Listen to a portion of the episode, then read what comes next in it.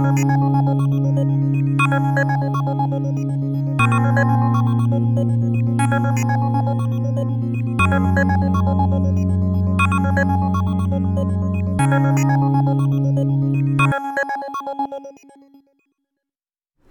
friends, and welcome to season 3, episode 11 of So Poetry. Uh, today's episode is going to be part of the very, very sporadically featured uh, So Poetry On miniseries, um, where it you know it's just me talking about things that I'm interested in that are usually poetry adjacent, but sometimes aren't. Um, I've done episodes on video games, uh, specifically my experiences with Hyperlight Drifter and Shovel Knight. Um, I did two, I want to say not so long ago, or not too long ago, but I feel like it was probably uh, a lot, a lot further in the past than I'm remembering. Um, anyway, I did two episodes on haiku, uh, a brief history of haiku, just kind of in general, and then a, a brief history of haiku um, in the largely the English speaking West. Um, uh, and today, um, I would like to talk about something that I feel like has come up, has definitely come up in episodes or previous episodes to a degree, although I haven't, I don't think I've ever spent a, a full episode talking specifically about this. Um, but I would like to talk today about music. Um, before I get into that, um, I'm currently in my new apartment. Uh, this is the first podcast that I've recorded in my new apartment, and it has a couple of weird quirks. Um, I don't know if you just heard a weird sort of whirring up, but that is my air conditioner. Uh, and since it is currently in the 90s in Baltimore, it will probably be the air conditioner will probably be coming on throughout the episode. Um, so I apologize for that. I can't really do anything about it. It sounds like a when it starts up, it sounds like a very small, cute robot whirring to life, and then when it kicks off, it sounds like that in reverse. Uh, but anyway, um, I'm I've been sitting on this episode for about a week, sitting on recording this episode for about a week, um, because when I got the idea to do this last weekend, I wasn't really sure how I was going to format it. Um, and I was I thought that I would just wait a week and see how things kind of came together in my head and you know uh, it has only congealed maybe like 70% or so but at the time of this recording I, I, I, know, I know what format I want I just I'm not sure if it's going to work. Um, I, so I'm I, I think that the, the episode itself is going to be weird to an extent, um, but will be broken up into sort of like general talking about music and my relationship with it, um, and uh, how I see my music writing and creation in conjunction in relationship with my uh, poetic writing and, and creation. Um, and then I don't know if that's going to take uh, like half of the episode, quarter of the episode, whatever. But whatever the, the, the remaining time um, that I choose to give this episode, uh, I would like to spend talking about um, a handful. And I have a fair amount written down, and I'm, I'm wondering, I think I might have to call a little bit from this list. But I would like to talk about um, some of my long standing favorite bands and musicians and some of the newer ones that I've, I've really been um, I've really been enjoying and I've been gravitating towards listening to. Um, as many of you know, I work at a cabinet shop, um, and there's lots of very loud uh, machinery happening around in the shop. Um, so a lot of the time, if I'm sanding or if I'm milling sides of cabinets, and um, in lieu of wearing uh, earplugs, I will um, shove my earbuds as far as I can get them into my ear to act as sort of like noise canceling. Um, they're not as good as actual ear plugs, but um, they kind of do in a pinch. But I do that so that I can listen to stuff. You know, if I'm going to be on the, the table saw for like an hour or two, um, it's it beats just sort of hanging out there and not having a whole lot else to do. Um, so I, I tend to listen to music a lot in the shop. Um, and well, I guess this, is, this would be a good enough transition. Um, music for me um, is sort of my my go-to. Um, I don't want to say space filler, but if I'm if I'm out and about doing something, if I'm exercising or if I'm in the shop and I just I like I'm sanding and I'm I know that I will be sanding for like three hours. Um, it's a good way for me to, to sort of maintain like mental alertness um, and also just sort of like you know I have three hours that I will be spending um, captive to a particular action and I can't really do anything else. And because the sander's on, I can't really talk to people, and I have my mask on, and it's just there's there's not a whole lot else to do uh, aside from just standing there and sanding. So I use those opportunities to listen to music. Uh, mo- a lot of times to, to pass the time, but also to just like I have. Um, the last time I checked, I have over I think a month's worth of music in my iTunes. Um, so there are lots of bands that I you know, like I've I've gotten their stuff and I've downloaded it and I put it into iTunes and I will listen to for a while and then kind of move on. Um, so it's a good way for me to like reconnect to things, or if there's like a style of music, or there's a band or a grouping of bands that I'm really really jonesing on um, and grooving to, that you know I can just plug those in and I just you know I have three hours that I can just send that I can spend uh, being absorbed or spent. Uh, surrounding myself and like absorbing music. Um, and I think I've, I've mentioned this on the podcast before, but when I was younger, um, aside from writing very, very, very shitty song lyrics to uh, very, very shitty songs when I was in maybe like fifth or sixth grade, um, my first creative endeavor was music. Um, I took banjo lessons for about a year or so. Um, and my brother had been playing guitar for a little bit, um, and he had he was in a band with some of his um, friends from grade school, and I don't remember if I felt left out or if after like the banjo lessons sort of fell apart um, with my instructor because he was going through some stuff um, and just didn't didn't have the ability to to do like a weekly lesson anymore. Um, I I don't I honestly don't remember if, if I was just feeling jealous or left out that Matthew was doing my brother Matthew was doing stuff with his band or um, like I was still itching to do music. Um, but I wound up picking up bass um, because I I mean part of part of that decision was that I knew a lot of people when I was in grade school and the beginning of high school that uh, played guitar, and I was like, I don't, I don't really want to do that, and you know, I was looking of a way to potentially distinguish myself. Um, so I picked up bass, and I took bass lessons for, uh, geez, maybe like three or four years. Um, so I have gone through uh, I guess more or less like theory one, maybe like three or four times. Um, so I have a very, very solid foundation of music. Um, to wit, uh, when I uh, graduated from high school and was thinking about colleges, um, my brother was going to uh, UNO, which is the New Orleans University of New Orleans, um, in like I guess like uptown New Orleans, uh, whatever. It's by the lake. Um, and uh, he was going there for music. And at the time, Matthew and I were in a band together. We were we were playing stuff. Um, you know, like we were writing just tons and tons of music.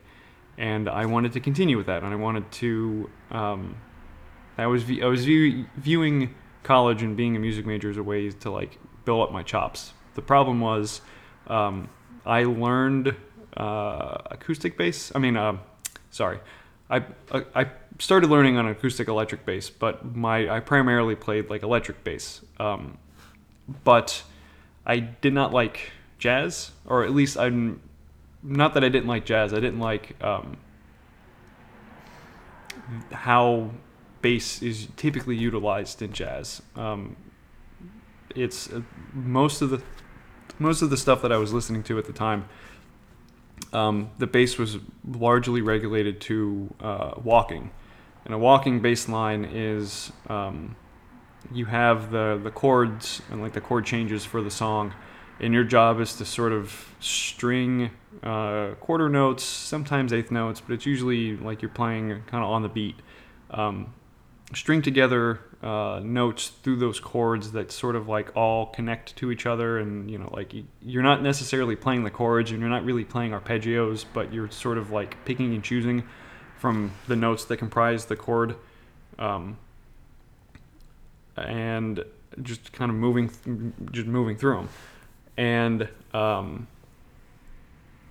because of that bass is usually regulated as the like the timekeeper in jazz um, by and large, it's like the the drums I think set the tempo and kind of set the beat, but the bass is really like it's the timekeeper and it's the the um, I guess like oral anchor or the, the sonic anchor to uh, to give the the foundation to allow the other members of jazz groups um, and the other musicians the freedom to improvise. So that you kind of always know where you are in the song because you're always sort of have you know like one ear or part of your hearing tuned to where the bass is at the time. Um, and if you know that the bassist is doing like pretty standard quarter notes, then you can kind of like break up the the measures and the sections of the song and know that if you have like a I don't know like a eight if you have eight bars to solo, you can kind of be in tune with that to what the bassist is playing. So um, my my learning of bass was uh, heavily classical, like classical music or orchestral music theory based. Um, there's a, a bass book called uh, Simandl, which works you through essentially the entire neck, and you learn all of the different. Um, there's a bunch of different positions on the on the the bass neck, um, and you learn all of the uh, all of the scales that you can play in in each position. Um, but the instrument that I was playing on is is not all the time because there, there are there's a fair amount of upright bass in jazz, but it's more geared towards jazz. Um, but like I said, I really didn't like walking. It's it's sort of like very very low key uh, improv the entire time that you're playing a song, and I'm not a fan of that. Um, the stuff that I was doing with my brother um, was much more like riff um, and melody based. Uh, so when I went to UNO, at the time, uh, towards the end of my, I guess my one year there, uh, they kind of opened things up a little bit. But it was really the music program was essentially broken out into jazz and classical music. And I would have loved to have done the classical stuff and continued with that, but I didn't have the background with the upright bass and you know, like being able to be in ensembles. I think would have been difficult and I I had the background and I could have done what the the jazz section of the program wanted, but I was not interested in, in playing and learning that type of music, so I felt kind of stuck. Um, and over the, the the year that I was there, uh, I felt like the university itself was just it was sort of like sucking the, all the creativity out of me, and I don't I don't know if it was the university or my like the circumstances or just the shift from like high school and having a very tight grip tight knit group of friends to college in which it's like it's all big and it's all weird and I didn't know where I fit anymore. And it's you know it's like all of the all of the the time and the energy that I spent in high school sort of assembling my my tribe or my group of people um, to then be placed in another position where you have to do that again. Um, so it could have been a combination of a bunch of stuff but at the end of that year I, I realized that I could not continue going to UNO um, just because it, it would have been, I think that it would have wrecked me creatively. Uh, so after my freshman year of college is when I decided to jump ship to writing um, because at the time it was really the only other thing that, that held my interest and was really the only other thing that I felt like I was even had the potential to be good enough at to make it a um, to make it worthwhile to spend the amount of time that I would be spending studying all of that. Uh, so that was that was the shift, um, and like when I was when I went to I transferred schools, and while I was at uh, the University of Louisiana in Lafayette, um, I continued to play music for quite a while. Like I would come up with songs and I'd post them on Facebook and you know do stuff. And Matthew and I were, would still um, when I'd go home on the weekends, we would still like jam and come up with stuff. Um, but there was a point. Uh, it may have been at the beginning of. I think it was may have been right around the end of um, of undergrad, the beginning of grad school, that I realized that I I recognized a tendency in myself that when if there's something that I'm interested in that requires a level of uh, I guess dedication or perseverance or adherence to that is above and beyond my sort of natural affinity and natural skill for whatever that thing is, I tend to jump ship to something else, or my interest in it sort of like peters out. Um, and I recognized that I was doing that with writing. That like I was I was coming to a point where I needed to really focus on my writing and really needed to kind of shift some things around in in my in that in that creative process that was requiring uh, a lot more work that I was used to. Uh, so a lot of times instead of doing that, I would just shift to music and sort of noodle around with that. Um, so there were was maybe a year or two that I made a very conscious decision that the music needed to sort of just like I needed to put that on hold for a while, um, so I could focus on my poetry and I could really develop it. Because um, I, I think in part it was that with music because I had been playing it for longer and I'd had more I guess a more initial experience with with like writing music and composing songs that I'd kind of already found my I guess my voice with my my bass playing and my compositional style. It has since changed, not dramatically, but it has gone through some changes. Um, but at the at the, the same time, my writing voice was very um, was very much not there, um, and I realized that there was I just I needed to to give some dedication and some time to my writing. Um, and I did that for a while, and I, I got to the I got to a point where I was um,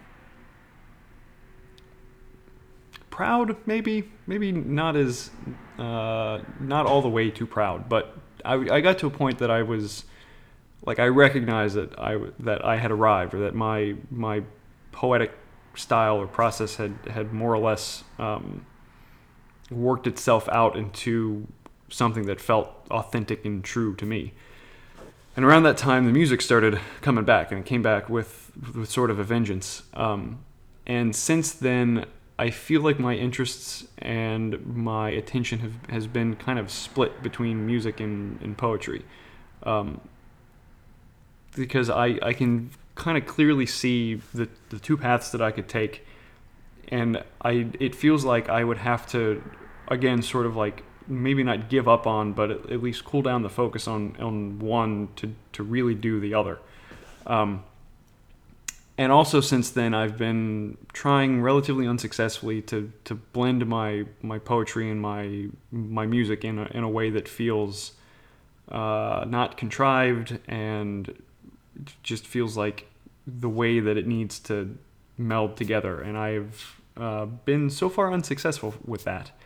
Um, and I think I have some ideas as to the reason why, and I have some ideas of how I could potentially do that. But um, all of that to all that I guess to lead up now to kind of my relationship with music on a more internal scheme, um, and how that relates to poetry. So, music for me. Um, is the primary way that I emote. Um, or stated another way, um, when I listen to music, I experiencing I experience it on a largely and almost purely emotional way. Um, similar to how I experience uh, some abstract expressionist paintings um, like Rothko. Rothko to me, there are some bands, and one of which I will be mentioning in a little bit. Um, but there are some bands that I listen to, and like I, I listen to their songs or I listen to their albums, and my experience of sitting there or running or doing whatever it is that I'm doing while I'm listening to the music is the same experiences that I've had seeing Rothko paintings in real life. Um, that it's it's a creation of or an exploration of some sort of emotional landscape. Um, which, if you've listened to my podcast before, you know that I'm all about emotional landscapes. Um, and it I, I connect to music, um, like I said, in a way that that is almost entirely emotional. Um, so a lot of times, if I'm experiencing some sort of emotion or some sort of state of, of being or state of heart or whatever it is you want to call it, um,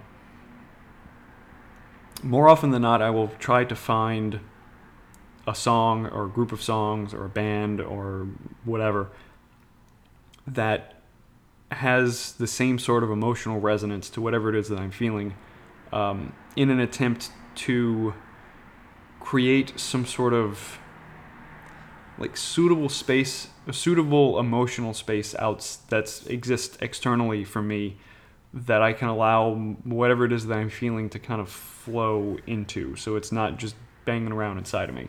Um, and I, I do this a lot more with um, either well I don't I guess I can't say that because I've I've done this a lot with um, if I'm like depressed or sad or if I'm dealing with grief um, or um, I mean that's that's that was the kind of the first way the ways that this happened or that I discovered this was that I would be feeling something really shitty um, or particularly heavy or particularly deep um, and there would be a song or something that I had heard before that when I listened to it, I could tell that there was some sort of like emotional tag. I guess maybe even an emotional hashtag that it that it had. So when I would feel these things, I would seek out those songs um, to kind of allow the stuff to just to to have an avenue that it could it, that I could allow it to to go. Um,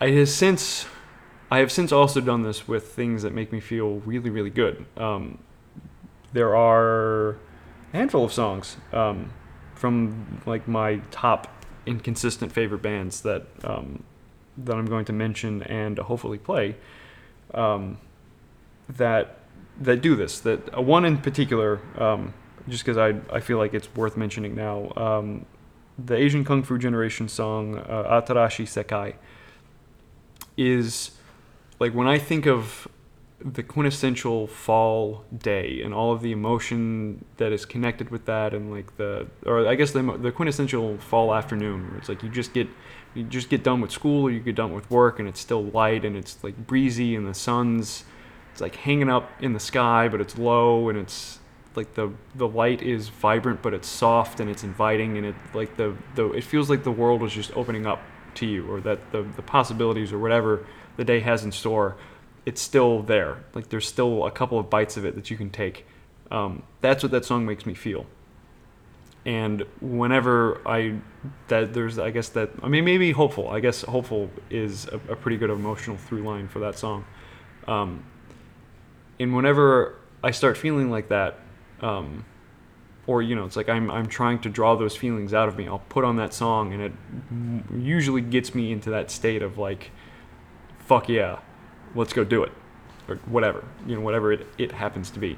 Um, so with um, most of the most of the bands or the musicians or the, the types of music and the songs that I that I actively seek out are are things that um, like actively and profoundly make me feel things or make me feel things actively and, and deeply or profoundly, um, which has led to a lot of, um, I guess, like contemporary pop stuff. Um, lots of like lots of dance music that doesn't really do anything for me. Um, I, I recognize what it is attempting to do, and I recognize that it does it very well. Um, it seems to me, and I could be off base, but it seems to me that lots of contemporary pop stuff and dance music, the point of it is to make people move. Um, it makes it to get them to dance, and that's the way you know that they experience and um, the ways that they get into the music is by their physical activity. Um, but because of that, it usually those songs are usually kind of in my at least for me they are relatively um, boring insofar as that they're not very musically intricate. You know it's like it's a steady beat throughout the entire thing. The chords aren't weird. There's not like any weird sort of syncopation or poly- or polyrhythms because the point of it is to make people dance and you need sort of that state it's like the walking bass you need that sort of stable foundation to build this sonic experience off of. Um, but because of that it, it doesn't really make me feel anything and because the point of it is to make you physically move and not necessarily internally move that doesn't register for me a whole lot. Um, there's i mean i could also get into um, like lyrical content and you know like again that that's not really like the point of the songs isn't to be very like a deep introspection or reflection upon something happening in the world or something happening in your life. The point of it is to be like a, a beat that you know the, the, all all the elements of the song work together to get you out on the dance floor and moving. Um, so there's there are large swaths of music that I can appreciate on a on an objective level, but don't do anything for me um, internally. Um, I recently drove up to Toronto for a book launch, um, and on the way there up there, uh, we got. Oh, I was driving with a friend, and we were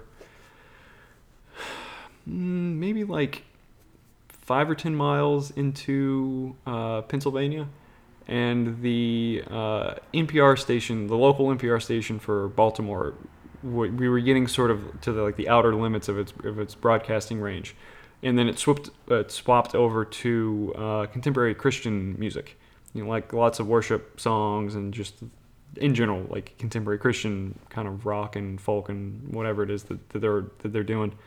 Um, and when I was younger, uh, that music meant a whole lot to me. Um, and I think I like it. Maybe I not forced it, but because of the emotional content and the fact that it was about like God and you know like relationships to to that deity and you know like within that belief system that I that I very strongly um, believed in and adhered to. I think that the sort of like the emotional because of that it was it was very much tied to the strong emotions that I had to that. I felt very strong emotions to that style of music.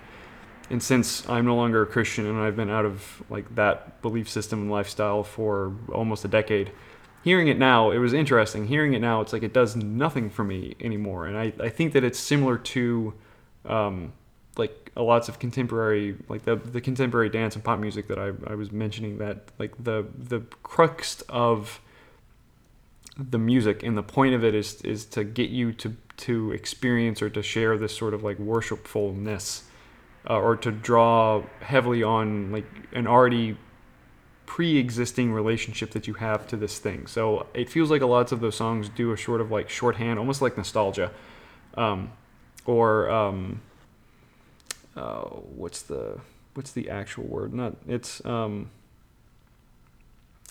Why can I not? It begins with an S.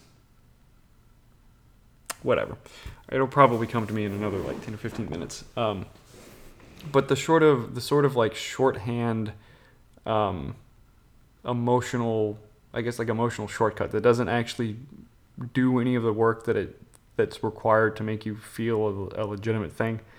Um, so anyway, um, I feel like I also have a tendency, and this is a, a potential small tangent. Um, this has been totally unproven, but it's just I, I feel like I have a, the ability to like pick up on when musicians are really putting themselves into their music, like when they really believe in what they're playing or they're playing what they love. Um, because there are lots of bands and lots of people and musicians that I've heard that like they are objectively or objectively um, good musicians, but I can't feel them at all in their music. Um, and I've seen some writing and I've seen some some visual art like this too, but it feels like there's some sort of like they're just they're going through the motions. And there are other bands that could be playing, you know, like if you have two bands that play essentially the same type of music, and one is a band that is just kind of going through the motions, and one is a band that really loves playing that that type of music. I have a pretty good track record, at least for me personally. I, you know, I there's no proof that I have that how I'm coming down in, on these decisions is true or not, but I feel like I have a pretty good track record of finding the band that's like, oh, these guys, these guys are actually doing what they love, and it's not, you know, for whatever reason, the, a band that's just that's just like playing that that type of music. Um, sentimental, that's the word. I feel like con- contemporary Christian bands rely a lot of on the sort of sentimentality or the same tactics that sentiment, sentimentality uses. But anyway, um, so um, music for me, like I've said, is a very emotional experience. Like that's that's kind of the way that I get into it. That's the way that it sits with me. Um, like when I listen to music, it's not like colors. It's I, I don't see colors in my head. I don't see images. Sometimes I'll get like movie ideas or like potential sound or um, not soundtracks, um, music videos, that sort of thing. Occasionally, not all the time. Um, most of the time, it's just like there's nothing really actively going on in my head. I just sort of feel it in my chest, and it, you know, it's like there's there's a wherever wherever the emotional center or the emotional processing center for me is that's the thing that's that's activated when I listen to a lot of the music that I listen to, or I guess I, probably all of the music that I listen to. Um, so in thinking about that and, and the sort of emotion um, and how music is, is, that I process emotion through music, um, and then thinking about um, how I write and how I process emotion through poetry. Um, I see it as sort of like a, a potential three path, maybe. Um, so let's say I've I have an experience that makes me feel something. It doesn't matter what, but I have an experience. It makes me feel something. With poetry, um, I recognize that the thing that I feel it largely exists in some space that is beyond the reach of words. Um, that we we don't have an a accurate enough vocabulary, or we don't like there there are things that are that we experience that cannot be like verbal, verbally or linguistically expressed. So in those instances, um, I will give the sort of the, the trappings of the experience and lay that out in the hopes that whoever is reading my poem will be led to uh, or will be have an emotional experience or have an emotion that pings in them that is resonant with whatever it was that I felt after having the experience, um, which in my mind is largely how haiku work.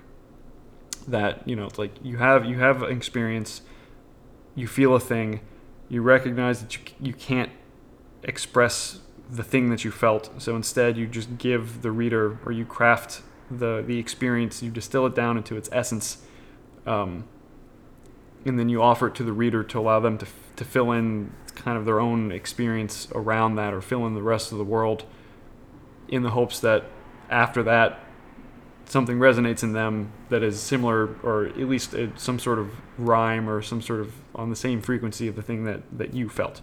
Um, so poetry for me is like if you can break it down between like experience and then there's a line and then the feeling poetry for me is very much the experience. It's the it's the thing that i that happened to me before i felt whatever it is that i felt.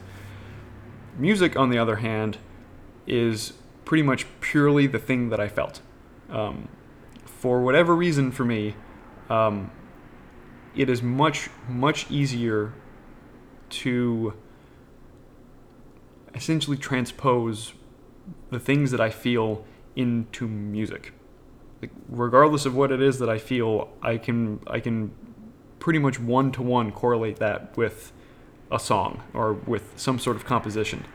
Um, in my mind, it works. It's more that emotions can be transposed into song. It's like it can be or transmuted. It can be directly turned into this thing, or the the form or the substance of it can be directly modified to be music. Whereas it with poetry or with language, emotions for me, they go through translation, um, and I mean for those readers out there that have read things in translation, you know that there's always something that's missing. Like there's there's some there's some part of there's some indeterminate or indefinable aspect of whatever it is that you're reading that is lost when it shifts from the language that it was written in into the language of, that you're reading it in. Um, and I think because of that, um, I think that it would be almost maddening for me because I would like I would want to get as close as I possibly could to the the emotion that I had, and I know that that is almost impossible. So I think that that's why the path that I that I take with with my poetry is that I like I'm I'll give you to the best of my abilities the thing that happened to me or the thing that I experienced so that it can kick off the same the same emotion. So it's like a roundabout way of, of emotional exchange versus music, which I can like I can directly I can put whatever it is that I'm feeling directly into a song and know for sure that you're to feel the exact same thing that I did. Um, I think for me, haiku exists in some weird space between them, because um, aside from potential like language poetry or I guess more abstract uh, linguistic poetry. I feel like haiku, at least for me, I don't know if this is the same way that I, I don't know if this is the same for everyone, but I feel like um, haiku get about as close as you can get to the actual transfer of an emotion in language without actually like hitting on the emotion. It's like you're it's it'd be like ooh, this is a good example. So if you have a um, okay, let's say you have a piece of paper and you cut a circle out of it, um, or a square or whatever. You cut a shape out of the very center of, of, of the of the paper, so that you're left with like a square, like a small square on one side, and then a piece of paper that has a square shaped cutout out of it. For me, if we're if we're keeping with this, this analogy, the feeling would be the thing that is cut out, like the small square that is the actual piece of paper that you cut out haiku for me operate real similar to the piece of paper that the square was cut out of. So you have the silhouette, you have the sort of like vacancy of the feeling, but you have a really, really good sense of what needs to be in that space. So it's almost like, don't know, like a definition by negative or the definition by like the negative space, maybe? I don't know. So instead of the thing, you have the place that the thing fits into. Um, so like haiku like can get there to me i think. Um, more so than any other poetry that i've read and it, again it might just be a, a, personal thing for me that, that haiku work to get there and for other people you know like sonnets could do that or sonnets by a particular poet could do that. Um, so because of that as i mentioned earlier in this episode um, it's been really difficult for me to figure out a way to get my poetry and my music commingled or coalesced with each other because while I recognize that they are they are attempting to do the same thing, they take very very different pathways to do it. And I'm not sure if there's a way that I that they can be integrated into each other as aside from, you know, like doing a song poetry cycle. Um, or like my own sort of ekphrastic, ekphrastic uh, art in which I write a poem about something and then I make a song that is whatever it is that I feel because of the poem, and then I listen to the song and I write whatever it is that I am, whatever words are translated out for my feelings of the song, and just kind of keep that going. But I feel like I don't know if that would actually develop in, into anything, or if that would just be sort of a long form meditation. Because if it's if it's all sort of around the same, um, the same experience or this or the same feeling, that I feel like it wouldn't vary all that much. Um, I've thought about with readings, um, just because of the the I'm I'm largely dissatisfied with kind of how readings are, are conducted contemporarily. Um, so I've thought about you know like printing out um, a small little pamphlet of whatever it was that I was thinking of reading that night, and then just distributing them to whoever is in attendance at the reading, and during my time to read, let people read from the little packet that I assembled, and then come up with some sort of music that you know that could fill the space or sort of uh, insulate people into their into their own little pockets of, of reading, um, which I've not done yet. Um, almost primarily because I haven't done a whole lot of readings um, recently, but that doesn't like that to me doesn't necessarily feel like it's it's I'm not I mean I guess I'm sort of bridging a gap somewhere, but it's not, I'm not really doing anything to um I don't know. I'm I'm not actually like putting my music in my my poetry together. It's there's I'm or like I'm not integrating them. I'm really I, doing that sort of reading feels to me more to me like I'm just sort of putting them on a shelf next to each other, but I'm not like I haven't really fully intertwined their beings. Um, so I I don't know. Um, if any listeners out there have any ideas, or if there are any other um, poet musicians that are out there, um, or poets that work with musicians, or vice versa, um, and you have ideas, please let me know. Um, or if there are other poet musicians out there um, that want to talk about this, like send me an email, because it's there my next guest, um, fuck, probably like next week, um, is a poet musician. Um, so there are like I will definitely be talking to him about this, but um, I I would like to pick other poet musicians' brains about like how they like how they incorporate them both, or like how they allow the the the two uh, two artistic mediums to coexist within themselves. Um, because I know other poet musicians, um, musician poets, whatever, might not experience poetry and music the same way that I do. So I don't know if it's just because of the way that I that I view poetry and music and how I relate to them in a, a primarily emotional way. Um, like that might be the thing that prevents me. If if there was another way that I related to them, there would be other ways that I can I could stick them together and make them work. Um, but yeah, so that's that's essentially kind of where where I stand with music and um, uh, all of that. Um, it's weird that I feel like I feel like I can be funnier at least in the naming of my songs um, or the titling of my songs and I have a little more freedom to be just sort of like to just kind of do whatever than I than I do with poetry. And I'm not sure if it's a that when I write poetry, there are very specific things that I that I want to convey, or if I only get the impetus to write poetry when I'm processing and dealing, or you know, like wanting to talk about like only certain there are only certain groupings of things that kick off the ideas for poetry, or I guess the the reasons or the impetus for poetry for me.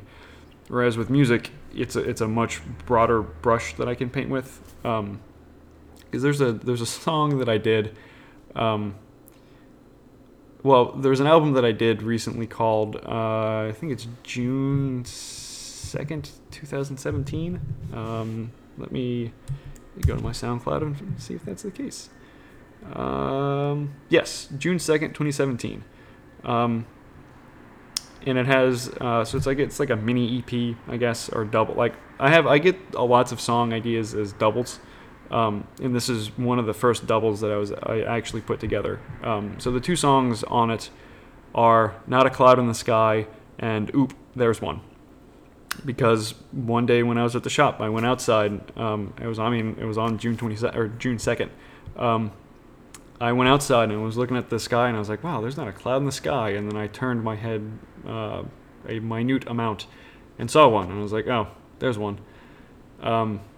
But the, the first track, Not a Cloud in the Sky, is one of the longest ones that I've, I've written. I want to say it's it clocks in at like nine minutes or so. Um, and is a um, yeah, just a little over nine minutes, and it's a like very repetitive uh, ambient song. Um, and then oop, there's one is a, it's just a weird experimental thing that I did. Um, there's a what I found out later, um, like I. So I, I, made these both in Reason, which is a, a music program um, that has like digital versions of rack mount equipment. So there's lots of synths and like uh, samplers and stuff.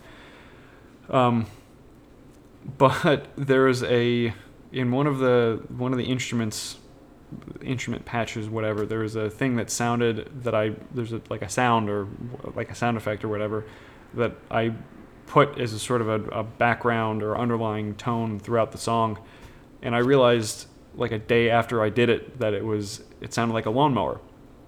Because the song made me think of like sitting like hanging out in a backyard or hanging out, you know, with like on a porch with you with the windows open, like a covered porch with the windows open because there's bird songs in it, and then there's a like the lawnmower, the sound that keeps going back and forth, um, and then I messed with. Uh, some like delay and some other effects for some pieces of, of music that sound hopefully sound like they're kind of drifting in and then drifting out and then you know like they come back and they drift away and um, then at the very end the song changes radically and it turns into um, like like a kid's recital sort of sounding like a real simple melody. Um, it's like a i think it's like a piano and a flute. Um, and like i so on my soundcloud that song has no plays um, and which is is interesting. So, uh, not a cloud in the sky has 12 plays, and oop, there's one has nothing. Uh, so I don't know if anyone has actually listened to the song on my SoundCloud, but like the end of it makes me laugh every single time that I hear it or that I think about it. It just it makes me chuckle. Just because it's this weird little simple thing that like I got the idea for the melody of, and then I, I created it, and I was like, this sounds like like a bunch of kids in a in a music class just coming up with something and that I that makes me smile every time that I think about it. And it's that sort of I guess like lightness and upness um, is not something that I, I typically get into with my poetry. Um, so I, I don't know I don't like I said I'm not really entirely sure why that's the case but that's the case um, so it I don't know I, I think um, I don't know. It's, it's music's weird. It's it's one of the like the few something that I thought uh, maybe not a significant amount about, but has has come to mind more often than not. Um, is the fact that music is one of the weirdly almost pseudo universal languages that humans have. That if you have like if you have a musician, a classically trained musician from I don't know, like London, and then you have like an aboriginal like story weaver from somewhere in in Australia um, or you know like a native uh, native person from from the states or from Canada. You can stick them together and like put them someplace and they can they would probably be able to come up with something musically together. Um, or let's say another example. You have um, like classical musicians from France, classical classical musicians mus, uh, musicians from Japan. Put them in a room together, give them a give them some sheet music, like a Bach concerto or something. They can play together. They can they can communicate with each other. They can do something with each other, even though they can't speak the same language. Or even like jazz musicians, just take a bunch of jazz musicians together in a room. They may not speak none of them, none of whom speak the same language, you put a jazz standard in front of them or just you know like give them some chords I mean, maybe not all, depending upon how their, I guess how their chemistry is as a as an improvisational group or like vamping with each other. But like they can do it. They can communicate with each other in a in a in a way, um, which is an astounding thing for me when I think about it. That that there is this. That we have that ability with, um, like in in some way we can we can talk to other people even if we don't speak the same language. Um, similar to how you know sometimes you can communicate if you don't speak the same language as someone else, you can communicate sometimes through like gestures or like body language. They're they're sort of like more or less just sort of generally understood things that that people do that like you can you can break through language barriers by doing them, um, which is just it's a really interesting thing for me to think about. Um, but anyway, um, so that was sort of my um, my relationship, my my stance with music, um, and now I'd like to pivot to talking about uh, some bands and musicians that I really like.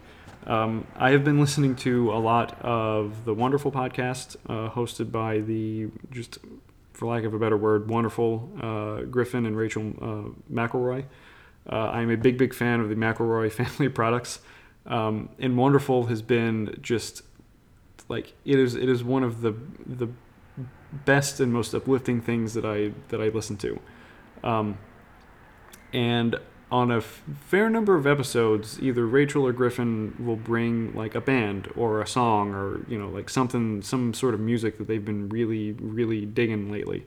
Because um, the the podcast, wonderful, is itself just a, a, podcast to talk about things that they're enthusiastic about or that, they really like. Um, so since I've been I've been listening to a lot about that, and I I realized that like biting a little bit of the style of that, um, I would like to talk about some bands that I'm I'm a big big fan of. because um, I I don't know like I love well personally I love uh, finding new music. I love sharing music with people. Um, I feel like if I if I get to know you, um, or if we're friends or we're talking, and I share music with you that you enjoy, or I, I find something that I'm like I think that you would really like it and you do, that makes me feel a, a really a tighter sense of, of connection with you for whatever reason. Um, maybe it's because it's like an emotional language, and if I can figure out where you where you're sitting emotionally, then I can I can connect that way. Because um, that seems to be the main way that I make friends with people. But um, so I'm always I'm always for sharing music with people. I'm always for finding out about stuff. Um, and I don't I don't think that I listen to things that are necessarily like esoteric or super super underground. Um, but I have a pretty wide and a pretty eclectic taste in music. Um, like I said, I have actually. I'm gonna check because I'm curious now. Um, I have a total of um, almost fourteen thousand five hundred uh, songs in my iTunes. Um, so it clocks in at just over 100 gigabytes and it totals uh, 42.2 days worth of music.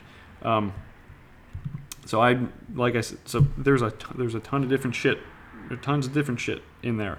Um, but uh, so I have one, two, three, four, five. I have like I have five bands on my list. Um, but I would like to also, I, before I get to that, I would like to say that um, for those of you who listened to the podcast before, you know that I've I've often asked my guests like who's in their pantheon of poets. Like if they had to break it down, like band, poets that have influenced them the most, poets that they keep coming back to, poets that have um, that have caused like massive shifts or changes in their in the writing, poets that they whose voices they find a level of like, resonance or connection with. Um, and I think about I think in I think about the music that I listen to that I really enjoy kind of in a similar way that there is a pantheon sort of like in my head that there are a couple of bands up at the top that like kind of have become like for lack of a better term my favorite just because they are the most consistent.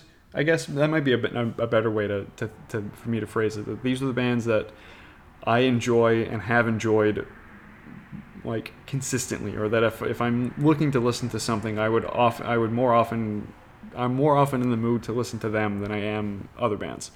Um, so I have like I don't know. There are like maybe a couple of spots like way way way up at the top. So like like Zeus, Poseidon, uh, Hades level of like you know big the like big three people. Um, then there's you know various other tiers, and it's it's not super super structured or rigid, but there's lots of shifting that takes place with other bands. Like I I um, the Static Age is a is a favorite band of mine, um, but it's not something or not a band that I listen to all the time. Like Tegan and Sara, similarly. Um, you know, like I'll, I'll have them on my iPod for like maybe a month, month and a half, um, and I'll listen to them you know a fair amount in that month and month and a half and then i'm like okay it's time to swap them out and, and put somebody else on. But i've noticed that on in my ipod there are some bands that like they regardless of how many other people change they tend to stay. Um, and the first and i think the biggest uh, for me would be asian kung fu generation. Um, i think that i first found out about them um, from it was either it was either Bleach, Naruto, or the first Full Metal Alchemist series.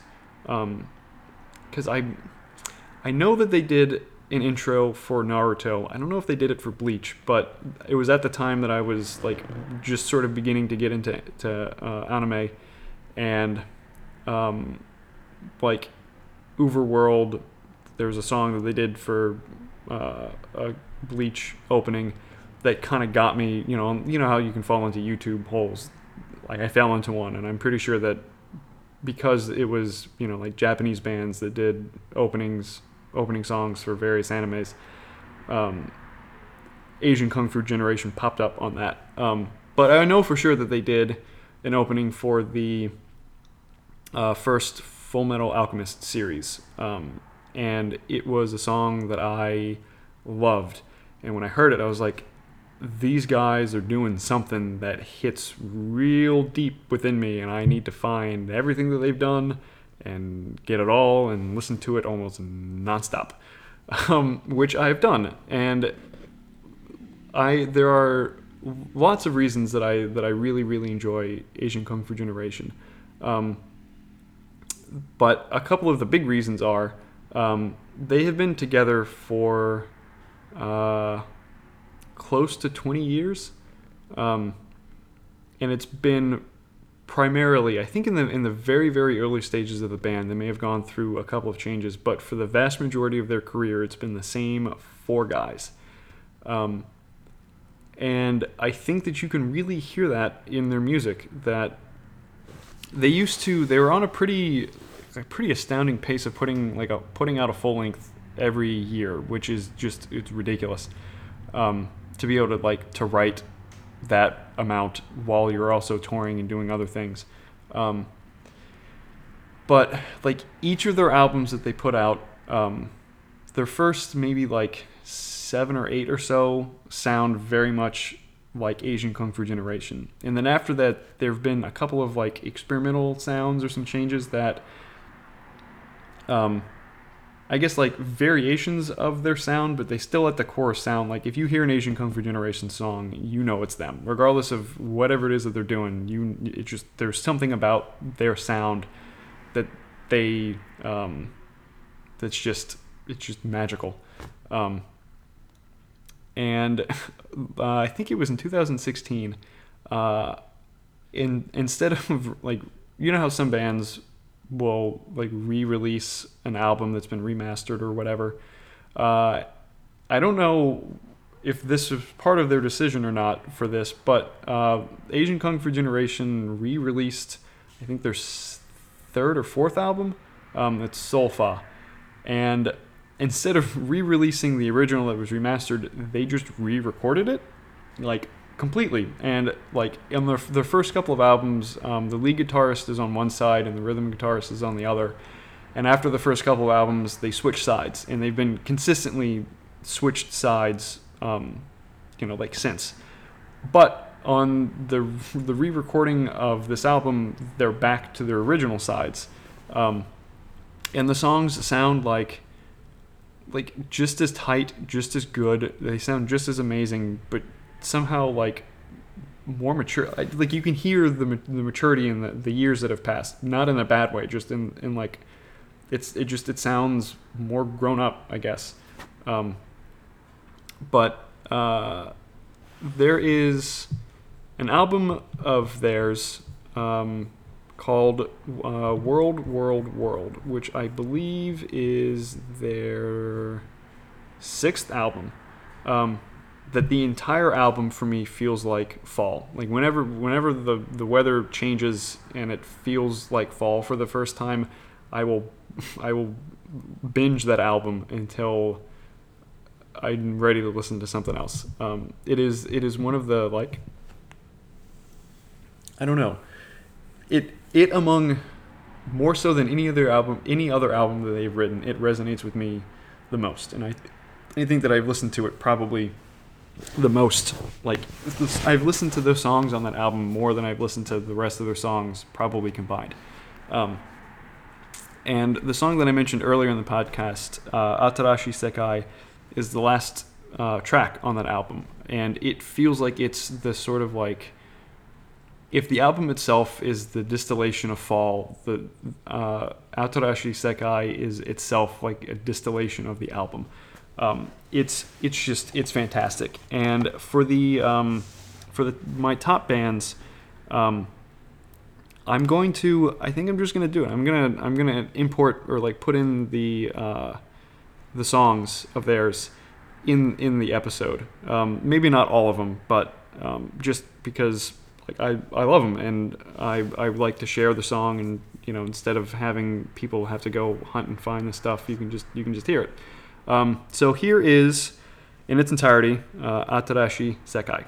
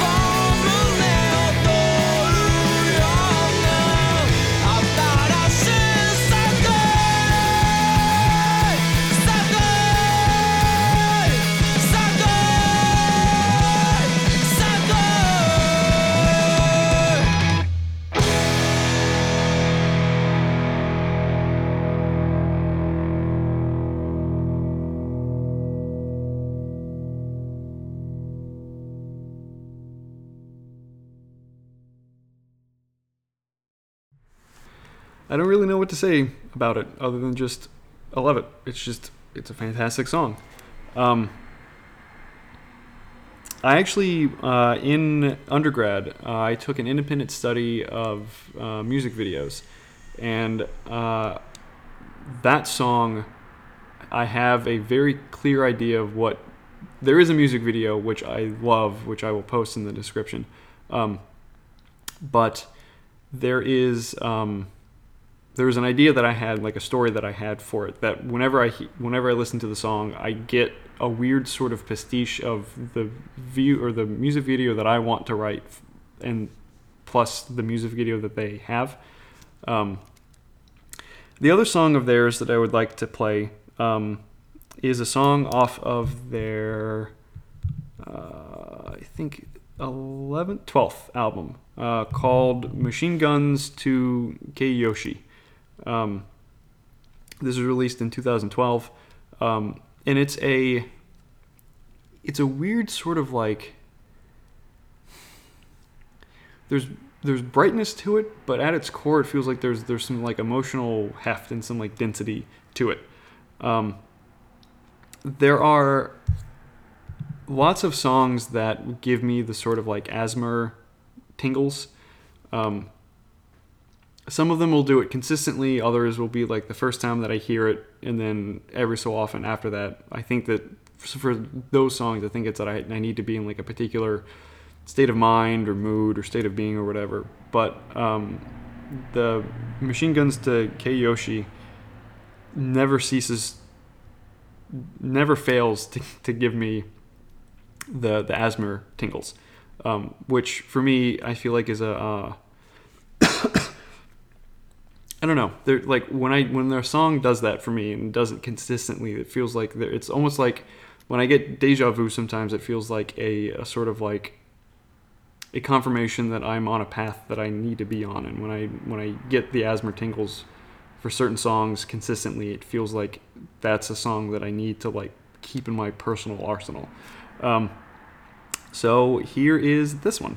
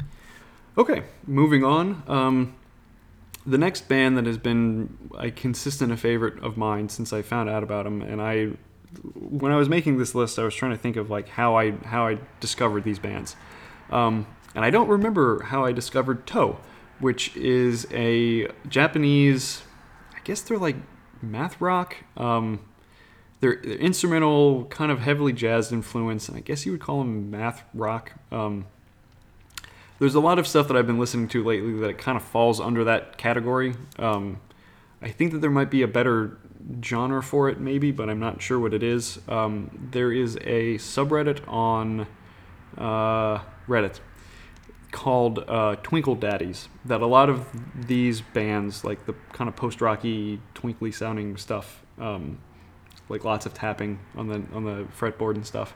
Uh, you can find them in that subreddit. Um, so if there's anybody listening out there that wants to find out more about bands like this, and there are, are like three more that I'm going to mention in a little bit, um, check them out. It's that subreddit has has led to a lot of really really fantastic music. Um, but anyway, uh, Toe, like I said, is is a Japanese band. Um, lots of the the bands that I've really really been digging on are Japan either Japanese or Asian. Um, there's there are lots of Chinese bands that I've been really loving. Um, there's a Malaysian band. Um, oh, I think there's an Indonesian one too. Um, but anyway, um, so Toe is I don't know like there's there's something about their music that um, like really makes me smile, um, and which is a not not to spin off in tangents, but um, the sort of like I don't think that I have a, enough or whatever my emotional equilibrium is, um, and whatever my energy output is. Like there's only so like so much I can muster in the direction of like the kind of up energy expenditure emotions. Um, but Toe is a band that never really ceases to put me sort of in like a good mood or maybe like peaceful or content or contemplative. Like it, it's, it's there's a stillness that they that they grant me. Um, and the um, the first song that I want to play by them is Tremolo Delay, uh, which I, I feel like if if you're new to Toe, I feel like this would be a just a good sort of like uh, example of just kind of what they're about. So here's Tremolo Delay.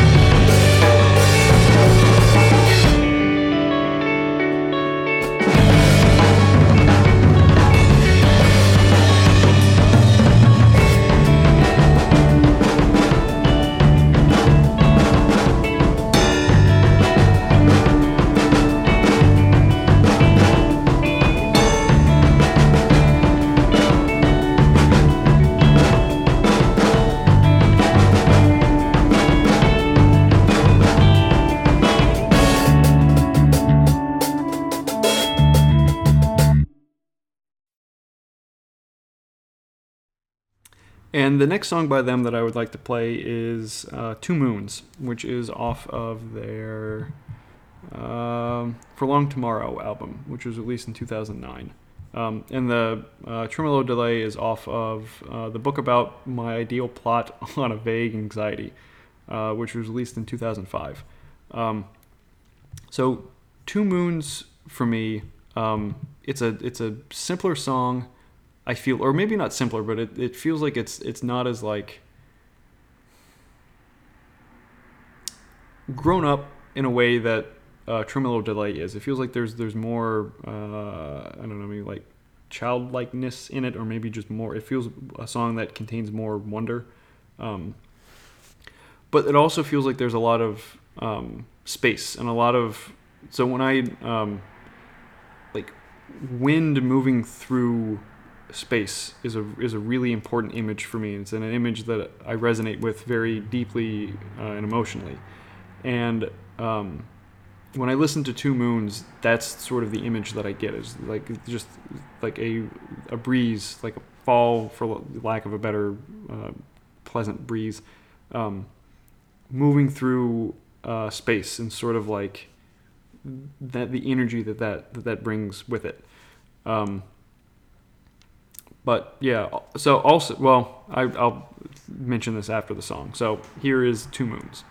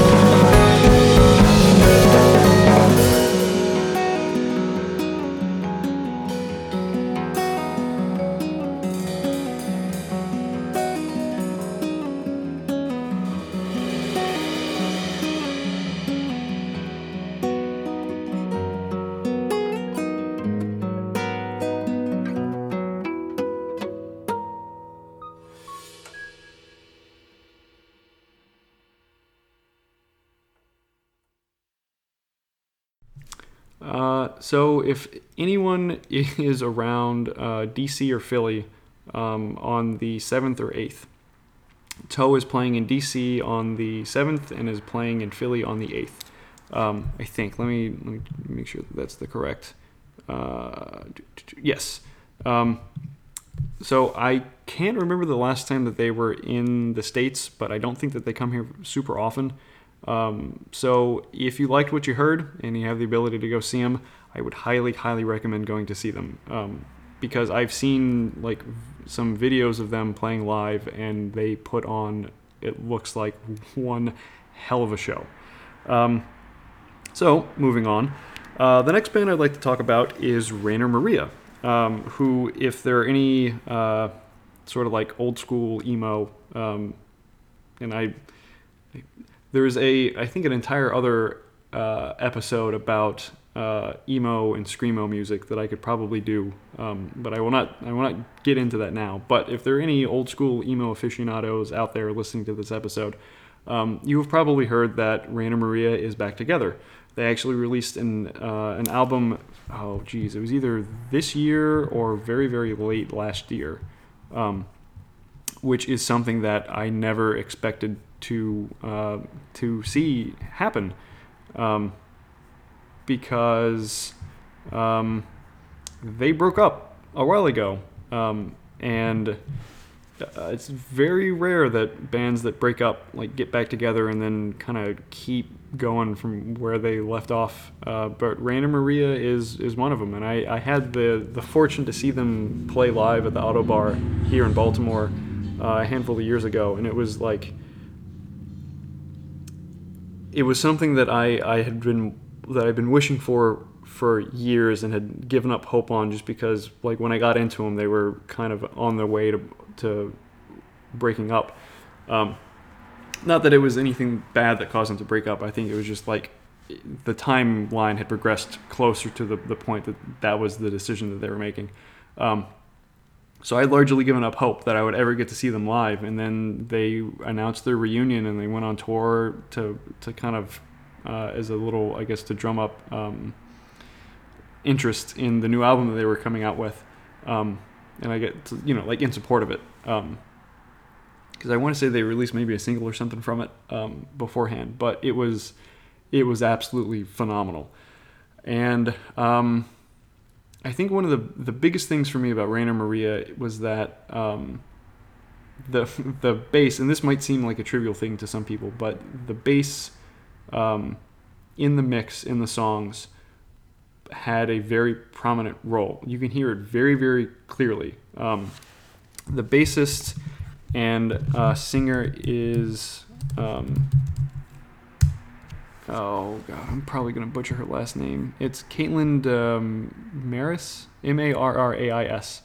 Um, but she is the the bassist and the, the vocalist for the band. Um, and as a as a bassist, growing up, um, seeing a band that was not, nece- not necessarily fronted by a bassist, because I don't, I feel like there's no like front person of the band of that band in particular, but to see a bassist with a with such a prominent role and to hear to hear the bass have such a prominent um, like role in the recordings and the songs was was amazing to me. There was a time in oh I don't remember if it was undergrad or grad school that I there was a handful of songs that I I sat down and listened to and tried to like figure out the bass lines for and I recorded some of them put them on um, YouTube. Um, but it was just like to just to to have that to to be able to see like what bass can do in a band when it's not regulated to like timekeeper but it's it's like an integral and integrated part of music is was a really sort of eye-opening and very um, really influential thing for me um, so uh, the song one of the songs i'd like to play from for of Rainer Maria is I'm Melting, which is off of their um, 1999 release, uh, Look Now, Look Again. It's actually the last song on the album. Um, it has it start it has one of the coolest bass lines, um, and it's a really uh, it's a really interesting song because it like it starts out on a breakneck speed or like breakneck pace, and then towards the end it's it shifts dramatically into like a, a very different feel and a very different tempo, and that sort of closes out the song. Um, but it is a song that um, if I'm if I want to belt something out in the shower, I will belt the fuck out of this song. Um, so here is I'm melting.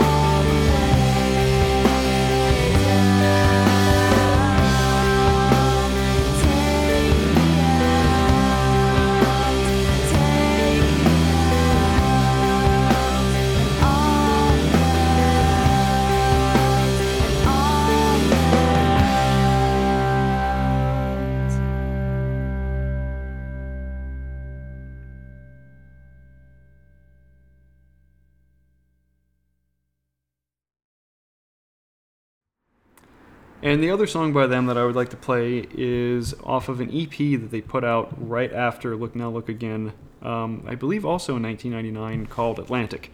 Um, the entire EP is fantastic. I think it's just three songs um, that feel like it's like as close as you can get, I think, to a concept album without it actually being a concept album. It's it's like all sonically and it just like emotionally feels like it's it's it's all telling the same sort of emotional story.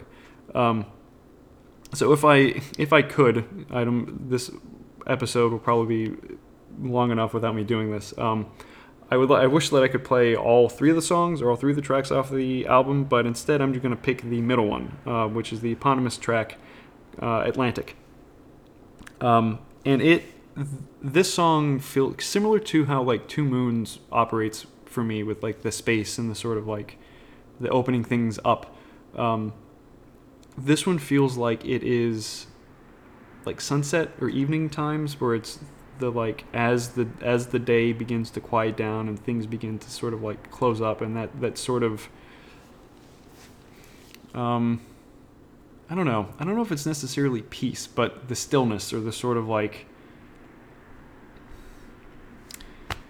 I don't know, just that state, like those colors, that that just presence of like the blue and the purples of evening as it as it begins to sort of settle down and, and kind of tamp down.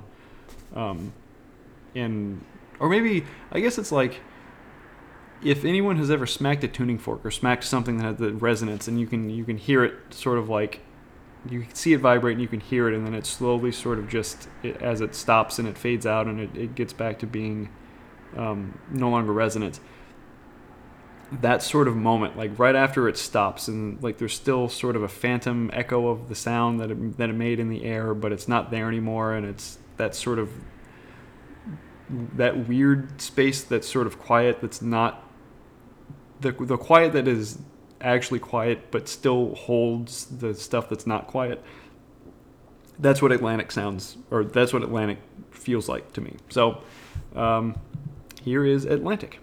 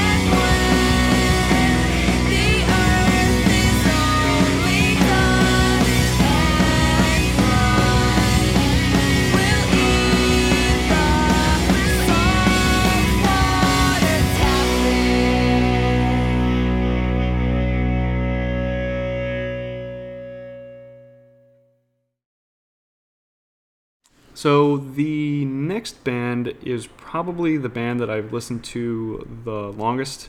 Um, of of everyone that is on this list, they have been the most constant fixture of bands that I listen to that are up there with my like my favorites.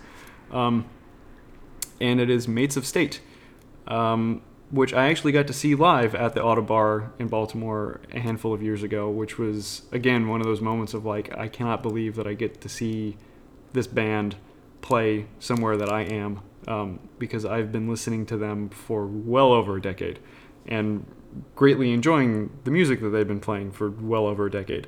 Um, but I heard, oh, uh, with Rainer Maria, um, I got tuned into them because of a sampler CD that I got from, I guess my brother got it from Polyvinyl because we ordered the Mates of State album. Um, so Rainer Maria and Mates of State were band were label mates on the Polyvinyl uh, Records label, and um, on the sampler there was like two or three songs, or I think there was a song and a live song from Rainer Maria, and it was something that like that sampler had been in rotation for a while, and I was listening to them, and then there was one day that it just sort of clicked. It's like, oh shit, I really need to listen to these guys. Um, but it was roundaboutly because of Mates of State. S- Mates, of, yeah, Mates of State. Um, I can never remember if there was an S at the end of states. But anyway, um, I was turned on to Mates of State thanks to the local college radio station in New Orleans, uh, WTUL 91.5, um, which, like most, I assume, like most radio college radio stations, had certain like, I guess like cer- there were certain blocks. I think from like 10 to midnight on Friday or Saturday nights was like the metal show or like the heavy shit. Um, and there was like a cheese show on Sunday mornings. Um, I want to say there was maybe bluegrass at some point too, but there were other blocks of like not necessarily like there may have been a ska show or but you know like there there are some DJs that play a very particular you know style of music and that's their show. There are other DJs that just kind of play whatever. I think, um, but anyway, uh, I want to say that it was if this was 2013. Um, I was coming home. I think probably from either eighth grade or something like in ninth grade, um, coming home from school, and we're listening. I think it was Matthew, my mom, and me in the car, and we were listening to T Well, and fucking Mates of State came on, and it was just like, um, similar to, but I, not as grandiose as the as the scales falling away from Paul's eyes, but a similar a moment similar to that, where there was just something that was like, oh my god, there is an entire world of music that I knew nothing about. That this is the gateway for me to access. Um, but I like I love them, and the song that I want to play that I that I'm going to play for y'all um, is I think one of my all-time favorite songs ever. Like of everything that I've listened to, this is this would be way way way up at the top. Um, and the name of the song is "Everyone Needs an Editor" from uh, their album "My Solo Project," which was released back in 2003. Um, so these guys have also been a band for almost 20 years. Um, but everyone needs an editor is just like whenever I hear it, there is an energy that it has that it just fills me with. It, it's just like I don't know. Like it makes me think of sort of like the endless summer afternoons when I was when I was younger, um, or even autumn. I guess there's a lot of shit that I listen to, a lot of good feelings and emotions that I have associated with autumn. Um, but the you know it's like you get you get home from school you don't you've gotten all of the homework that you need to do done and you just you have time. You can go out you can like my brother and i used to go on walks and bike rides all the time. So that's that's the sort of energy that that the song gives me is that sort of like like the almost like the prep montage for the thing that you're going to go do. Um, so here is everyone needs an editor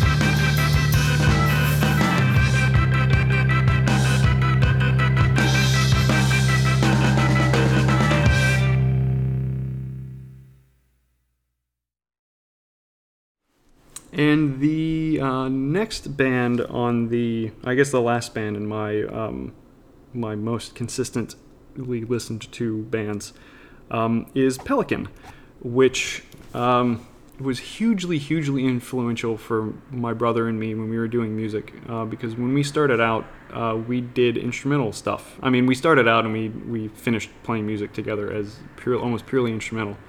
Um, and at the time, we didn't really know of a whole lot of other bands that did that. Um, there was like Mogwai. We'd heard some stuff on TUL that didn't have any vocals. Um, there was a oh, I want to say a local New Orleans band called Spickle. I think that they were. I want to say that they were instrumental, but I I don't remember. Um, but anyway, their instrumental bands were kind of few and far between. But Pelican was was one of the ones that when we heard, we sort of in, initially and instantly you're like, "Oh, okay, these guys are doing something real similar to what we're doing. We need to pay attention to them." Um, and like with most bands that have been around for years, their their style has changed a bit. They when they first started out, it was a lot more drony post metal, and now it's uh, not as drony. It's it's more melodic. Um, but um, yeah, like Pelican again has been one of those bands that's just always stuck with me, and there's there's very particular emotions that I feel when I listen to their albums. Um, specifically, the their album, uh, f- I think it's the Fire in Our Throats Will Beckon the Thaw. Uh, let me let me double check on that.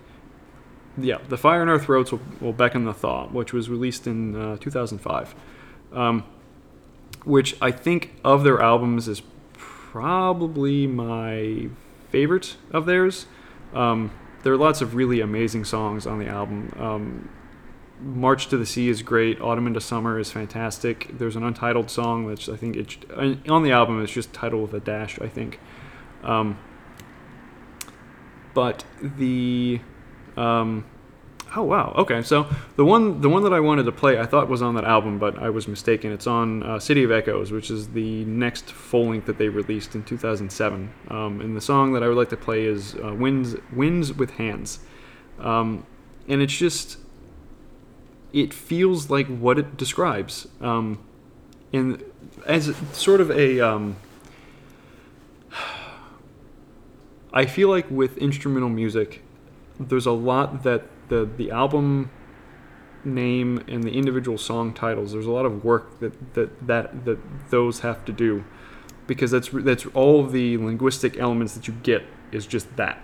Um, uh, plus the vi- any visuals that are in like the album artwork, but going into it, the only thing that you have to cue yourself off or to cue to be cued off as to what whatever what the song is going to be about is the title. Um, and there's a, I think that with Pelican because I would say like 90, 99.9% of the music that I'm that I'm making now is instrumental, and I feel like it operates similarly with as far as like the titles work. It's some sort of like emotional rhyme or emotional connection or emotional thread that they're that they need they need to be um, in sync with each other, um, or there needs to be some sort of like acknowledgement that whatever it is that you're listening to fits with what the title says that it is.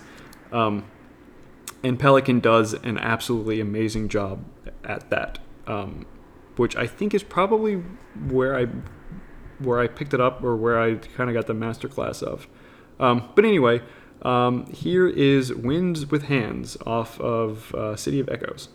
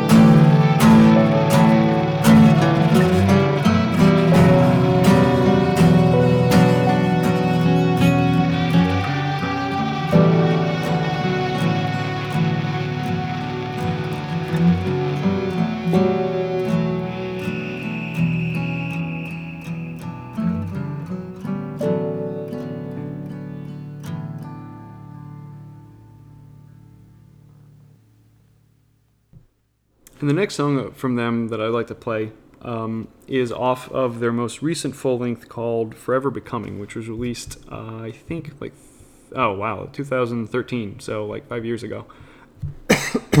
um, so this was the first album that they released after the uh, one of the original guitarists decided to leave the band. Um, for personal reasons. Not they everyone like the band split with him amicably. Amicably, um, I think he was just ready to kind of do some other stuff. So this is this was the first album that they did that they did with a new guitarist, um, and it it again it's like it feels like Pelican, but there is definitely a different energy to it, which um, I don't know. I, it's not like was not unwelcomed. Um, and it feels like more like a returning kind of to more more or less not not their way back roots but sort of like a i don't know like a, maybe a like when you go get like a uh, well i don't know maybe like an update of wardrobe like it feels like you know they very consciously did some things on this album that they may not have done on, on earlier albums um, but it's it's just it's fantastic. It's crazy fucking heavy, and it, it make like is runs the gamut of for me of like lots of heavy emotional shit. Um, and I was listening to this um, when I was working through some um, it's like I guess more or less depression. Um, so there are very clear distinctions that I that I feel with with these songs and very certain like emotions that I attach to them, um, which are both like heavy and down, but also sort of like uplifting or maybe more perseverance of like pushing through that. Um, that you're just you're surrounded by all of this all of this stuff and like you're just you're you're just barreling through. Uh, and the song off of this album that I would like to play, I feel like is a pretty good summation or a pretty good uh, microcosm of that, uh, called "The Tundra." Uh, so here it is.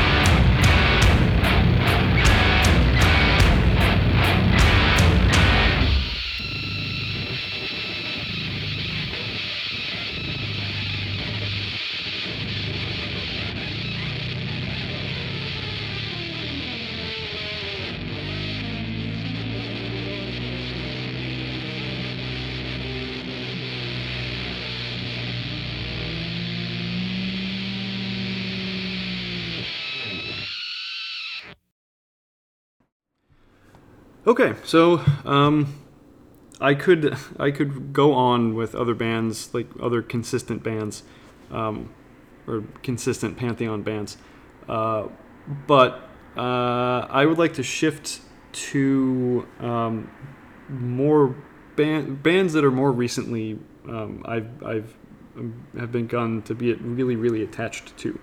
Um, I would like to start off with uh, football, etc., uh, which is a, um, I guess the emo, um, the emo resurgence band, um, kind of like, I don't know, in a vein similar to like American football, but a little more, uh, a little less spacey than American football.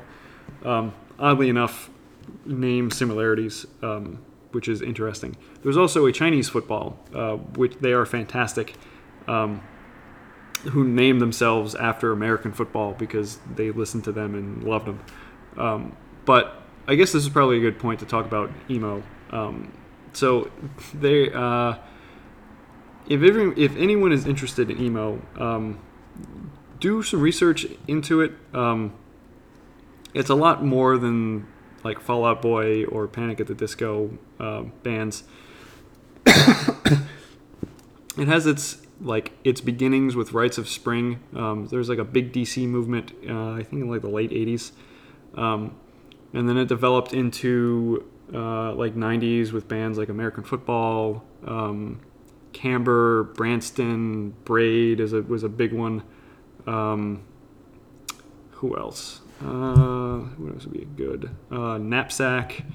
Um, Maria would be would definitely on that list. Um, so it's it's gone through some some changes. Jimmy like early Jimmy Eat World, um, Pogo, which have also recently gotten back together and are um, on tour. Um, so if you're in Baltimore on the September 18th, I believe that they're playing at the Metro Gallery, which I would highly recommend going to check out. Um, yeah, so like I'm um, I've been consistently been a fan of emo before I really kind of knew that that's what it was. Um, uh, Deep Elm Records put out uh, I think like 12 volumes of uh, emo. Uh, what, what's it called? Uh, I'm gonna have to go find it in my compilations playlist. Um,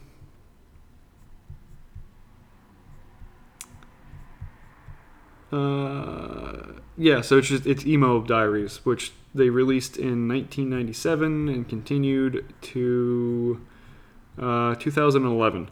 Um, so if you're looking for just like a pretty good uh, sampler of emo throughout the years, I would highly, highly recommend uh, Emo Diaries. Um, there was also, I want to say, a book released recently of like an emo encyclopedia, um, chronicling just sort of like the bands that that made the genre. Um, but uh, football, etc., is etc. Football, etc. Uh, is sort of part of like the emo resurgence movement. I think I don't I don't know if they've been around all that long. Maybe like the last. Um, let's see when did they put out their first album. Uh, like 2008 2009 ish so like a decade but definitely after the a good chunk of like the the first handful of waves of, of emo came through. Um, but they're just like they're a really solidly just fantastic band. Um, I had the option to go see them a couple of years ago up in Harrisburg and I did not take it and I've been kicking myself like almost on a like a monthly basis whenever they pop in onto my my iTunes shuffle that I was like fuck I should have gone to go see them. Um, so, band members of football, etc., if you're listening to this, please come back to Baltimore or somewhere on the East Coast. Not just for me, I'm sure there are a lot of other people that, that want to see you live and hear you play. Um, but, uh, yeah, they're just, they are, again, another band that has a very prominent bass, but it's just like really really emotional stuff. Not not in a way of like you will be left weeping, but it's sort of like it it just it gets deep. It cuts deep into you.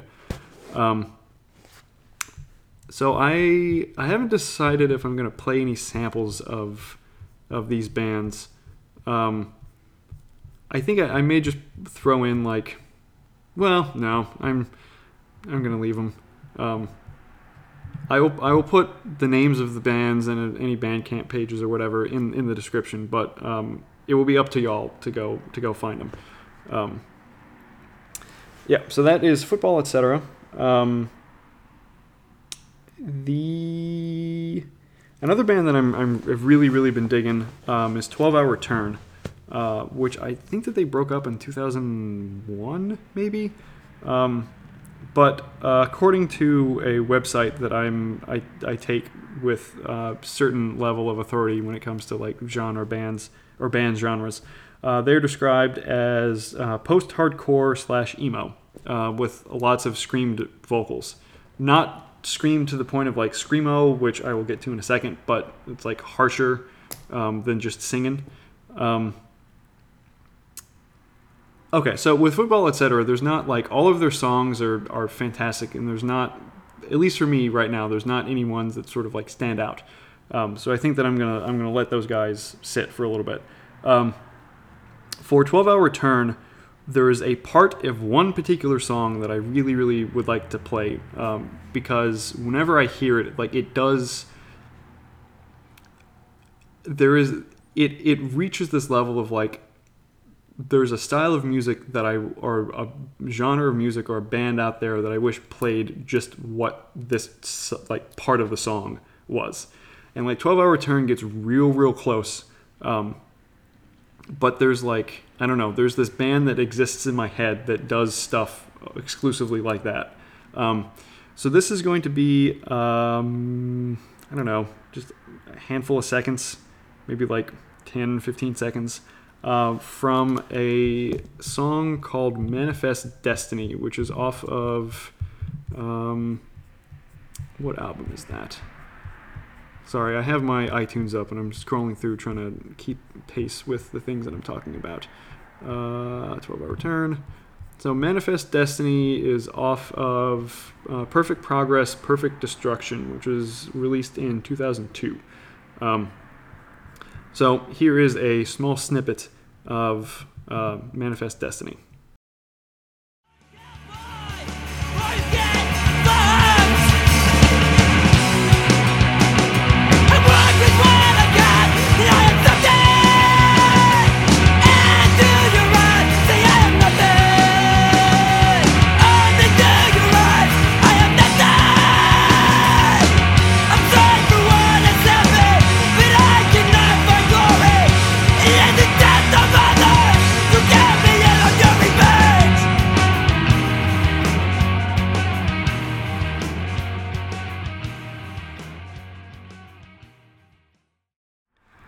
And uh, since I've mentioned it a couple of times, um, the next uh, two bands that I'd like to mention, um, well, two bands and then a third that exists kind of in this space but is are their own thing, um, fall under the category of music called uh, screamo, which to me is not like the scene screamo stuff, um, but screamo a la like Neil Perry or Walls of Jericho or uh, Love Lost but Not Forgotten, who should be on this list, but I, I will do another one.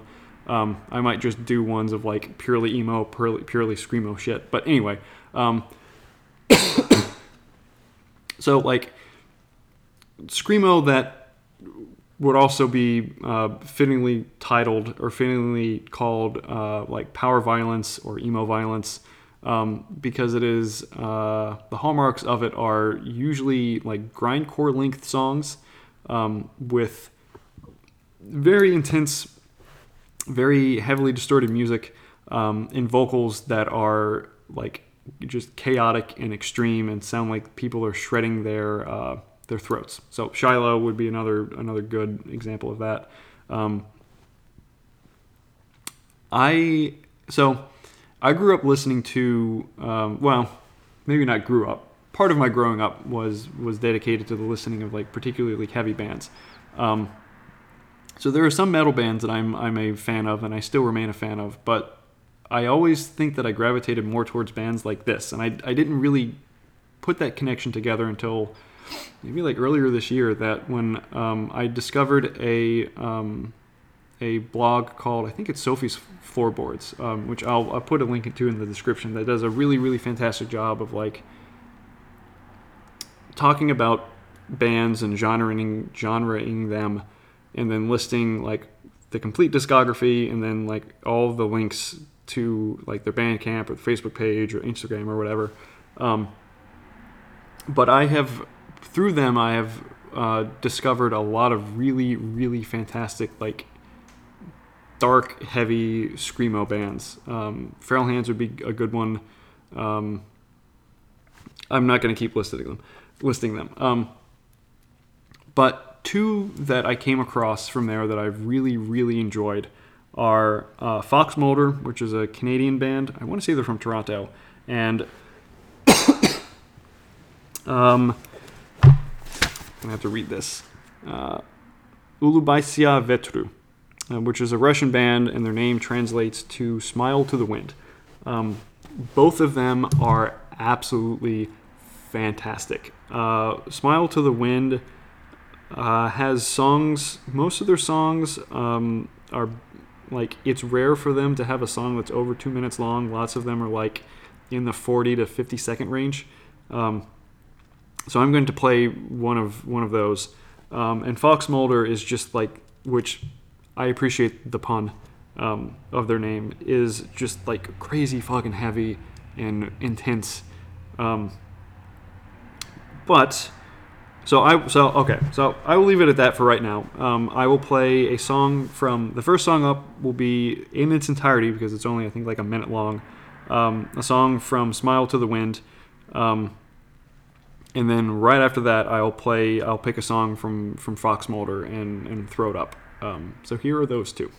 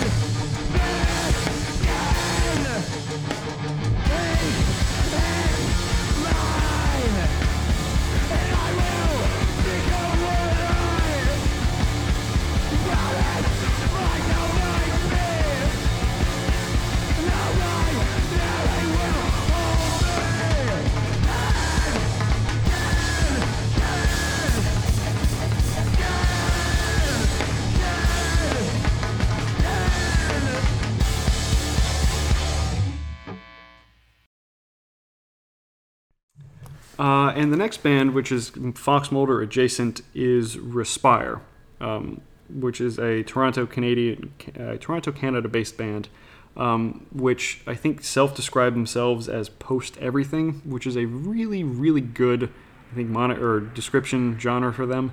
Um, it's very heavy, dark, screamo stuff. Um, not the not the.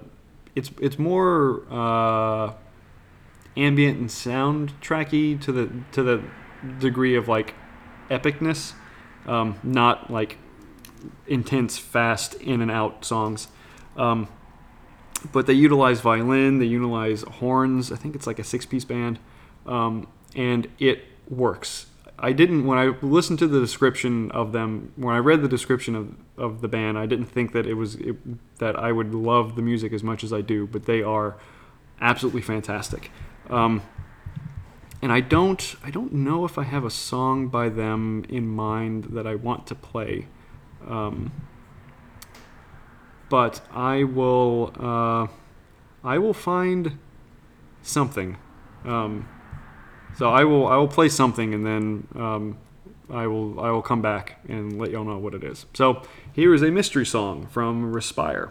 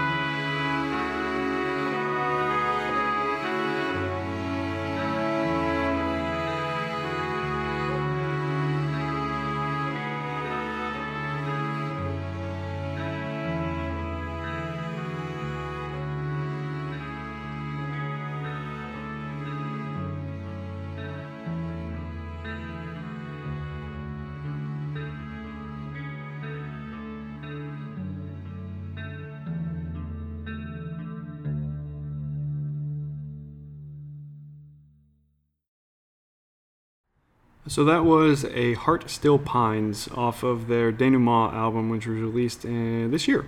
Um, so yeah, if you get a chance to see these guys live, absolutely 100% take it. Because I've been following them on Instagram, and they seem to put on a kick-ass fucking show.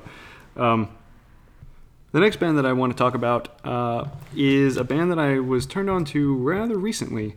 Um, I don't know how or why. Um, I neglected to do that research, but the name of the band is Baba Sonya, and they are amazing. Like I don't, I don't think I've listened to something recently um, that has made me feel as much different has made me feel as deeply and as as widely as Baba Sonya has. Um, it is fronted by um, Rachel Galwell, I believe is her name. I feel bad that I don't uh, don't know. Galwell, yes, Rachel Galwell and uh, producer Mike uh. Uh, but Rachel plays cello and sings, and she is amazing at both of them. Um,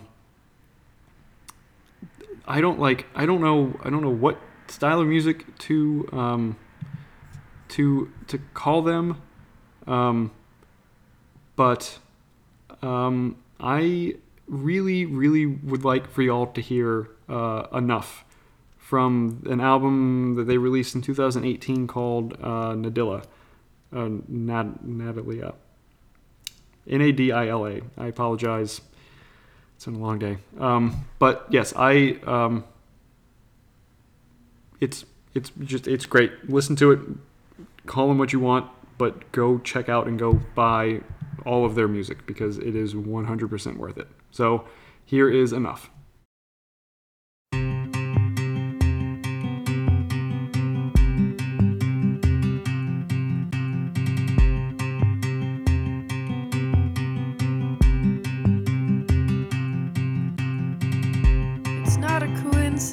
That I only started bonding with my cousin when she came back from the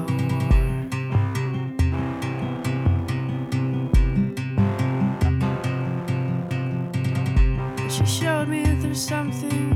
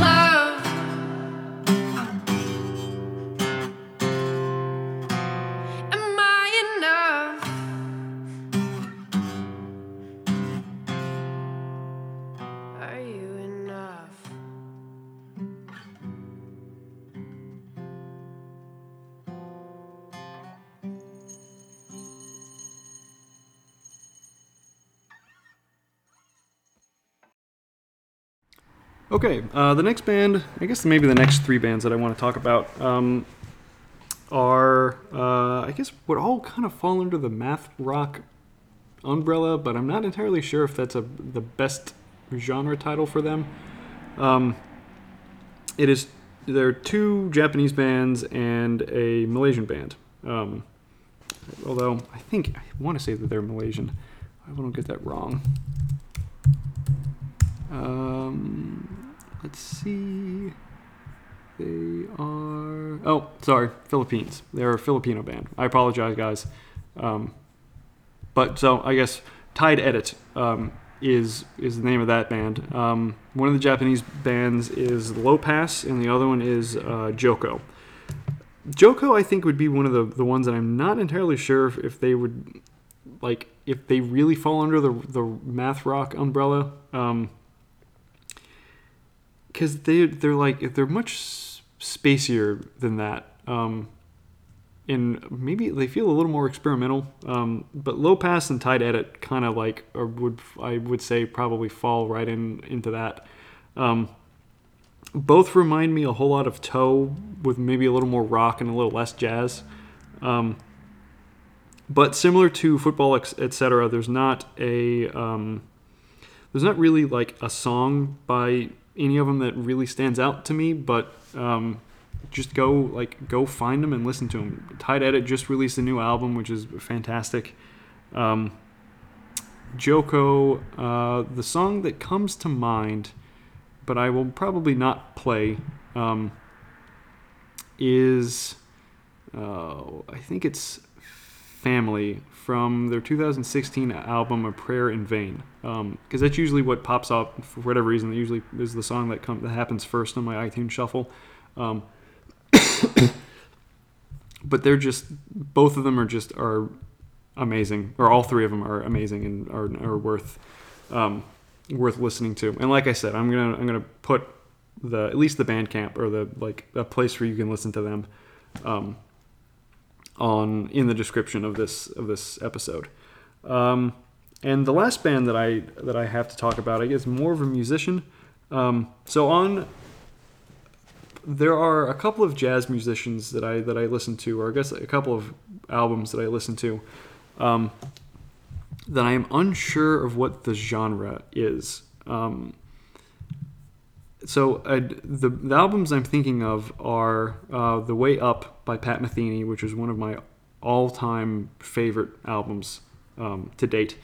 Um, the stuff that Darcy, the uh, Darcy James Argue's Secret Society does, um, and the Thompson Fields by the Maria uh, Schneider Orchestra. So, in my mind, they could the workable genres for those would be like orchestral jazz or like neo big band maybe. Um, but on uh, maybe a week or two ago on Reddit, I went into the, the jazz subreddit and just posted just, uh, just to ask people, I was like, hey, these are some bands and, or these are some albums that I really love. I don't know what the genre of these are or what you would consider the genre of these. Um, but does anybody know any any other musicians or any other albums that would fit this bill? Um, and somebody responded with a couple of albums by Kenny Wheeler, who is a um, Canadian horn player. Um, and they suggested uh, music for large and small ensembles. And I found myself, um, or maybe no, I think that they, they may have also mentioned uh, The Long Waiting. Uh, the first of which was released in 1990, and the second was in 2012. Um, and that redditor was 100% correct. Though, like these albums fit that music music uh, niche for me. Um, there was also a handful of other um, other uh, what's the word suggestions that some other redditors made. So I'll, I'll find the thread and I'll, I'll post a link to it uh, just so if anyone else is curious about finding uh, more jazz albums like this. Um, but there's something about like I don't know the I'm not a big fan of like big band jazz. I guess like early 19 like the 50s and 40s big band stuff. Um, because it feels more like popular music, or I guess more like dance music, um, as opposed to like like bop or um, like the modal jazz that Miles Davis was doing and like Coltrane was up to, which feel more like jazz theory performance based like really digging into the even though even though they're doing standards and stuff but digging into sort of like the musicality behind that. Um, so one of the things that i really enjoyed about uh, like the way up or the thompson fields is or even like the darcy james Argue's secret society stuff um, is the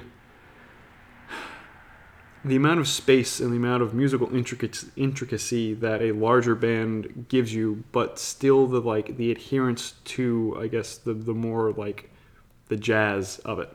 Um, in Kenny Wheeler, his his solo album, quote unquote solo album, the music for large and small ensembles, and the his Kenny Wheeler big band that that did the long waiting are like they nail it. They occupy that space between the like the big band and, and the the more I guess like jazz jazz stuff so perfectly and it's just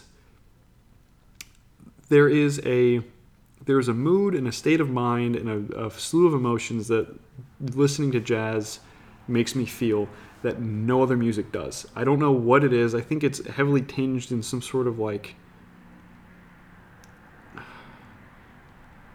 nostalgia for maybe zeitgeists?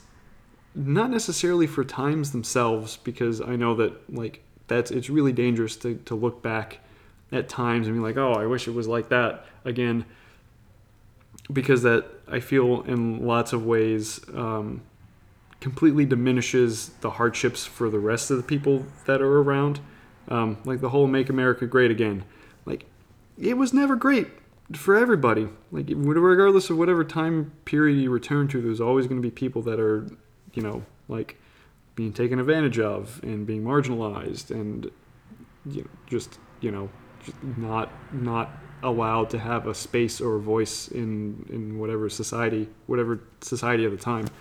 Um, so I don't think that it's nostalgia for specific time periods, but it might be more nostalgia for like I guess the ideas of the time periods or for uh, possible like alternate versions of things. Um, that like when I listen to jazz, I often I more often than not find myself sort of imagining into weird like other possibilities or other realities or you know like making mental trips into worlds that cannot exist but feel like they maybe or worlds that do not exist but feel like maybe they could somewhere on the the edges or the the periphery or you know it's like uh, some handful of degrees of frequency away from the world that we're living in right now. Um, and Kenny Wheeler does that to a big big degree. Um, and again like so for some of the other bands there's not really uh, songs right now that stand out a lot to me. Um, partially because I haven't listened to. Um, I've been. This is a very very new um, a new favorite of mine. So I haven't listened to it a whole lot, but it's just like I would those two albums in particular. I would highly recommend going to go grab. Um, I made a cake yesterday to it, um, and it was it was lovely. Like it felt like I don't know. Okay, so maybe maybe not nostalgia for different time periods, but maybe nostalgia for like different versions of my life that I've imagined when I was younger. Um, or like that there is a that there is a some version of my life that exists a frequency or two away that I'm I'm tapping into just a little bit. Um, but I uh, I think that's gonna be it. This wound up.